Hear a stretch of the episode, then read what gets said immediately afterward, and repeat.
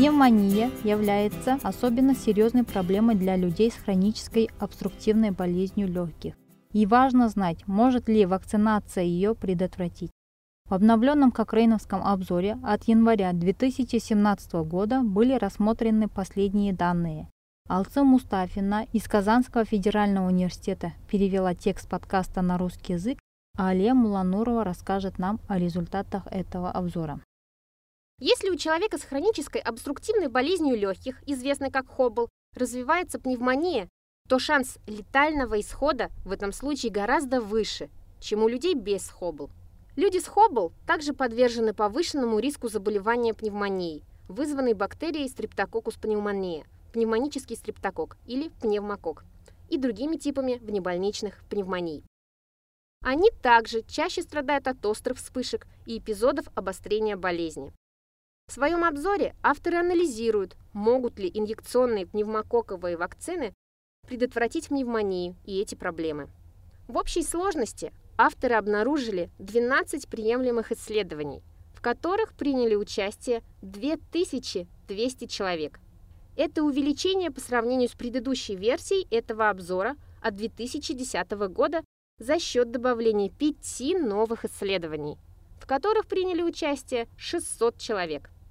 Средний возраст участников составил 66 лет – Две трети участников были мужчины с диагнозом Хоббл умеренной степени тяжести или тяжелый Хоббл. В 11 исследованиях сравнивали инъекционную вакцину с контролем, а в 12 сравнивали два разных типа инъекционных вакцин. Авторы обнаружили, что у людей, которые были вакцинированы, с меньшей вероятностью возникают проявления внебольничной пневмонии, а вакцинация 21 человека с Хоббл будет предотвращать один эпизод пневмонии. Однако вакцинация не оказывала влияния на риск развития пневмококковой пневмонии, в частности, вызванной стрептококус пневмония, и на риск смерти или частоту госпитализации вследствие проблем с дыханием. Люди, которые были вакцинированы, с меньшей вероятностью демонстрировали обострение Хоббл в период наблюдения от 6 до 24 месяцев авторы не обнаружили разницы в эффективности между двумя типами инъекционных вакцин.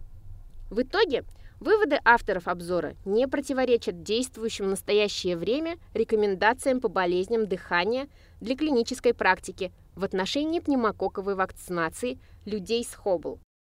Доказательства, полученные в этом обзоре, свидетельствуют о том, что всем людям с Хоббл следует назначать вакцинацию от пневмококков – с целью обеспечения защиты от внебольничной пневмонии и уменьшения вероятности развития обострения Хоббл. Если вы хотите узнать больше об этих доказательствах, то полный обзор предоставит более подробную информацию и доступен онлайн. Вы можете найти его, если перейдете на сайт Кокрейновской библиотеки cochranelibrary.com и введите в строке поиска вакцины против пневмонии и Хоббл.